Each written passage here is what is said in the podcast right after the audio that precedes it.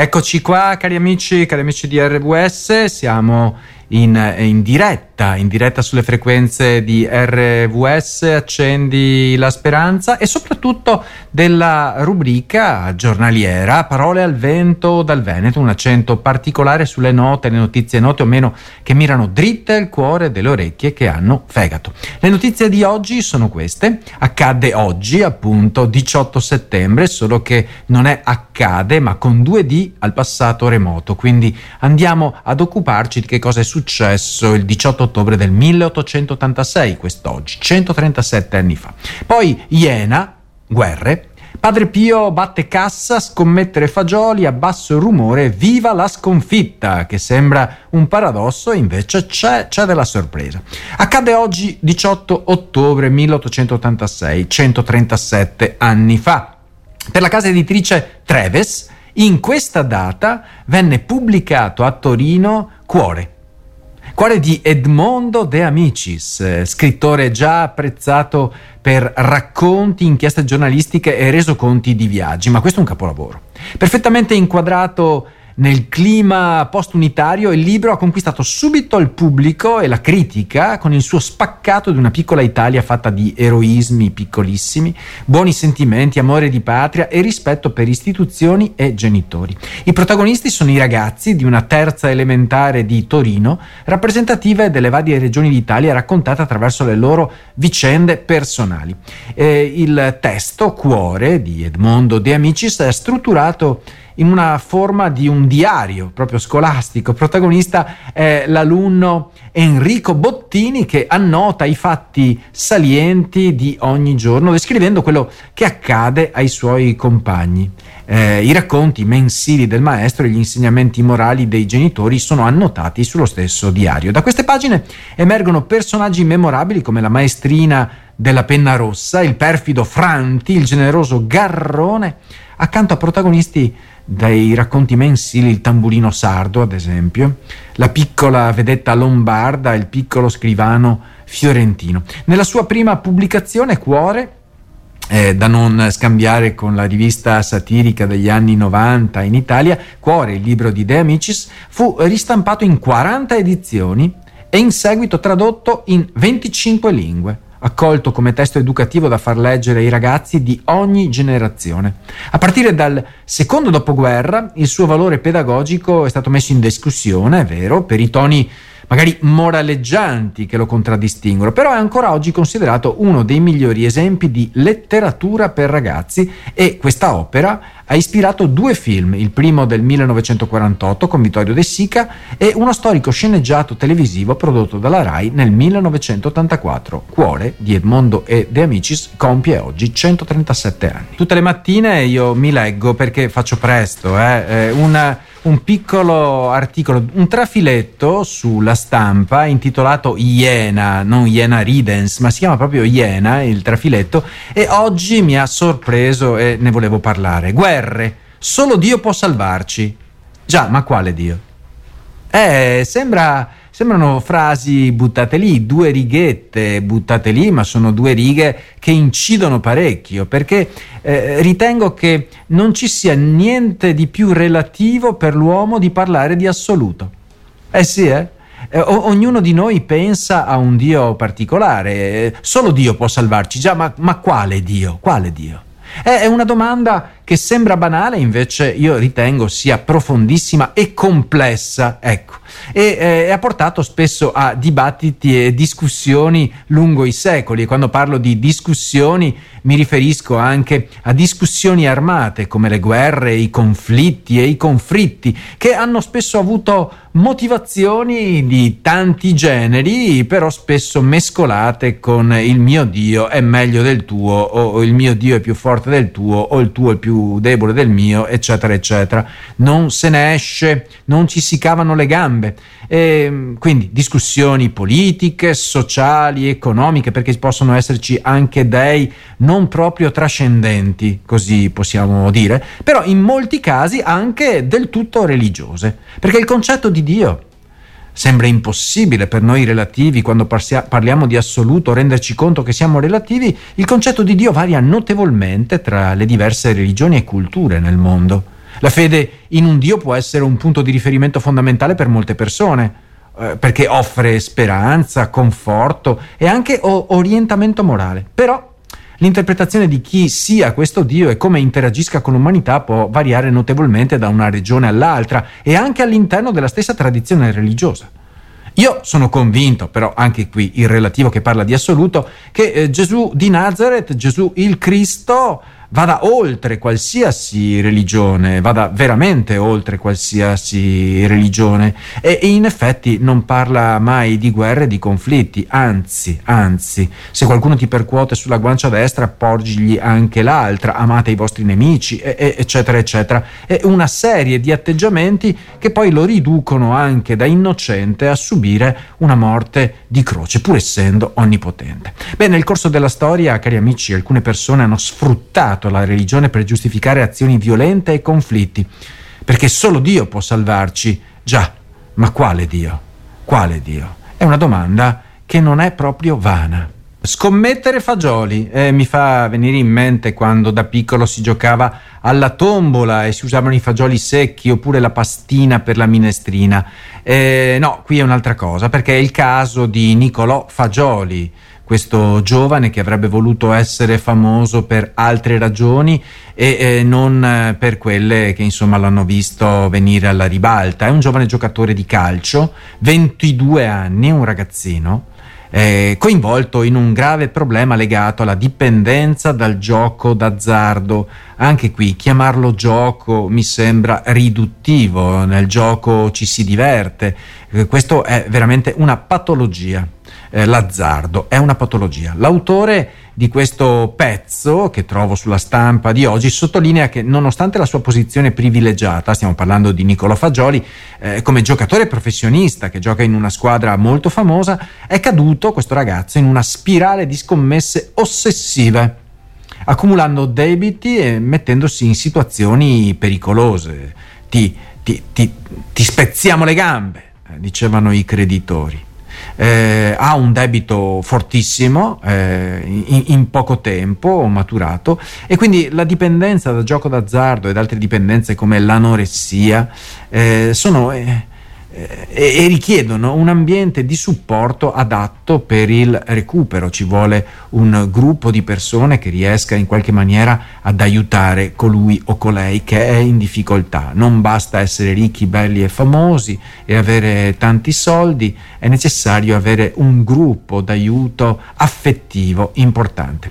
E, ehm, l'autore poi di questo pezzo critica uh, il contesto del calcio moderno che sembra favorire lo sviluppo di simili problematiche con il coinvolgimento delle piattaforme di scommesse online eh, e la prevalenza di interessi finanziari. Non puoi guardare una partita sia alla tv sia in altri ambiti che eh, insomma, non è possibile non essere, la doppia negazione non potrebbe essere utilizzata eh, nel, nel, parlato, ma eh, si è bombardati di continuo da pubblicità che inneggiano le bet, cioè le, le, le, le, scommesse. E questo a lungo andare, certo la pubblicità non cambia le persone, ma a lungo andare mette una pulce nelle orecchie le persone fragili eh, poi ci cascano, ci cascano con tutto loro stessi e si trascinano in questa voragine anche le persone care.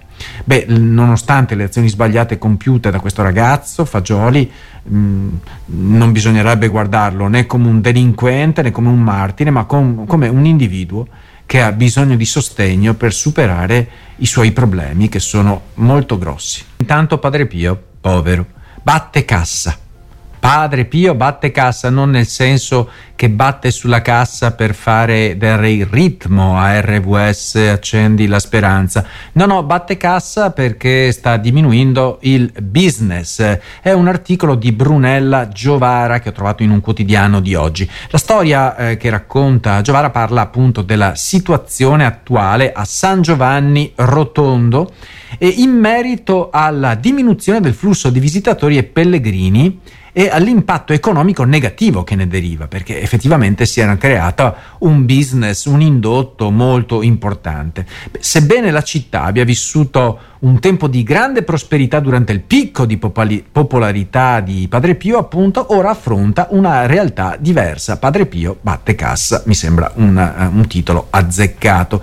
Si nota un calo nelle vendite dei souvenir che ritraggono eh, questo monaco, questo appunto monaco nel suo saio con le mani con le mani giunte oppure protese e, e, e, con le stimmate e una diminuzione del turismo religioso conseguente con molti negozianti che lamentano la situazione economica difficile. Eh, eh, bisogna che intervengano, intervenga lo Stato con dei sussidi, questo non c'è scritto nell'articolo, eh, sto io esagerando con l'iperbole incredibile, una cosa del genere. Eh, nonostante questo, alcuni locali come il guardiano del convento dei frati minori cappuccini vedono la situazione attuale come un ritorno finalmente a una dimensione più umana, non se ne poteva più, considerando il gigantismo passato insostenibile disponibile. Il sindaco di San Giovanni Rotondo esprime ottimismo riguardo al futuro affermando che il flusso di visitatori è in aumento e che sono in corso piani strategici per rinvigorire il turismo nella regione. Ci vorrebbe un bel miracolo o una Madonnina che piange. Nonostante i cambiamenti, San Giovanni Rotondo rimane un punto importante, dice il sindaco, per i pellegrini, soprattutto provenienti dal sud Italia e eh, la fede e la devozione per Padre Pio oh, continuano a persistere tra i residenti di San Giovanni Rotondo e vorrei anche vedere anche se la città sta affrontando difficoltà economiche, la speranza, dice il sindaco, eh, che la, eh, la devozione verso il santo resta, restino salde. Eh, questo è l'auspicio, l'auspicio per questo commercio legato alla alla fede, alla credenza eh, degli, degli, esseri umani che da sempre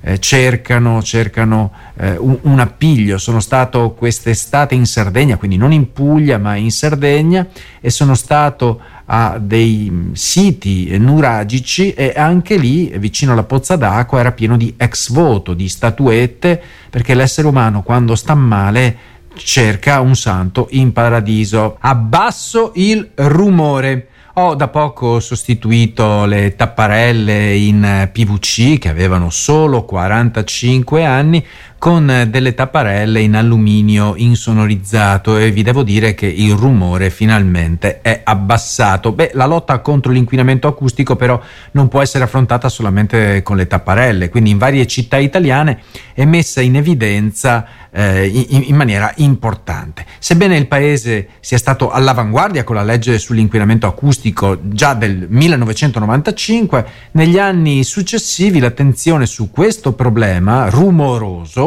sembra essere diminuita come l'udito, eh, mentre l'inquinamento atmosferico rimane al centro delle preoccupazioni, quindi ci, ci si preoccupa di più eh, per eh, l'inquinamento polmonare che quello uditivo e i due dovrebbero andare insieme. Però l'Organizzazione Mondiale della Sanità classifica il rumore come la seconda causa di decesso in Europa tra quelle ambientali. Ah, non lo sapevo. A me, a me danno fastidio i motorini, le moto, mamma mia. Ma perché? Ma perché? Eh, le città più colpite in Italia includono Firenze e Napoli, ma molte altre città stanno anche affrontando sfide simili. Nonostante l'esistenza di leggi e piani di valutazione, gli interventi concreti rimangono limitati con una percentuale molto bassa di comuni che hanno effettivamente implementato piani di risanamento. Però alcune città eh, stanno adottando nuove strategie per affrontare questo problema eh, rumoroso. Eh, questi sforzi includono l'uso di tecnologie, per esempio, innovative come asfalti fonoassorbenti, eh, materassini vibranti per ridurre il rumore, insieme a piani per promuovere il trasporto pubblico intelligente e zone a traffico limitato. Queste iniziative indicano un cambio di atteggiamento e un maggiore impegno per risolvere il problema dell'inquinamento acustico che troverà finalmente il suo eh, la sua riduzione completa nel momento in cui finiranno gli idrocarburi, perché finiranno eh, gli idrocarburi, non sarà mica possibile estrarre tonnellate e tonnellate, migliaia di tonnellate dal sottosuolo per sempre, prima o poi finiranno, anche se i politici italiani eh, si inalbereranno dicendo no perché noi abbiamo l'automotive da difendere, ma eh, ci vogliono altri motive qui, bisognerebbe sotterrare eh, foreste, aspettare qualche milione di anni e poi andare a ciucciare di nuovo il petrolio. Viva la sconfitta, viva la sconfitta. Ognuno di noi cerca di vincere sempre invece che convincere e quindi eh, sono stato colpito da questo articolo di Paolo Fallai sul Corriere della Sera di oggi. Viva la sconfitta, perché siamo abituati a prendere in considerazione la sconfitta solo in ambito sportivo eh, con una piccola eccezione per la politica eh, in occasione delle elezioni, non tutti l'ammettono perché alla fine delle elezioni hanno vinto tutti, come sempre, ma anche in questo caso si tratta sempre di una competizione, scrive Paolo Fallai. È una versione, una visione consolante e pericolosa questo, perché ci offre la possibilità di ignorare le nostre infinite sconfitte personali culturali, relazionali, con cui è difficile fare i conti. Mi guardo allo specchio e dico sei nato sconfitto. Beh, per fortuna gli sportivi invece ci aiutano con le loro esperienze. Ehm, fino a domenica scorsa a Castelfranco Emilia, a Modena, si è svolta la terza edizione di Sfide Festival della Sconfitta, allo scopo, spiegano gli organizzatori, di attraversare insieme la paura di perdere al fine di guadagnare ciò che è andato storto, di guardare ciò che è andato storto e farne strumento di rilancio personale, collettivo e territoriale.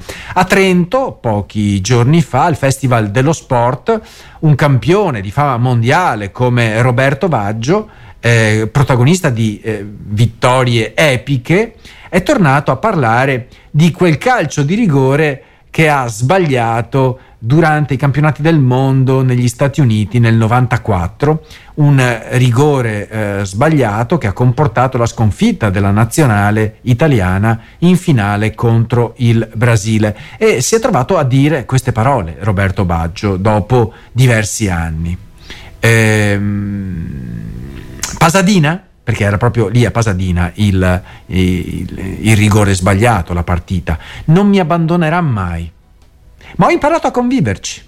Il calcio mi ha insegnato che non bisogna mai mollare nella vita. Le sconfitte, se le sappiamo cogliere, diventano il trampolino per lanciarsi.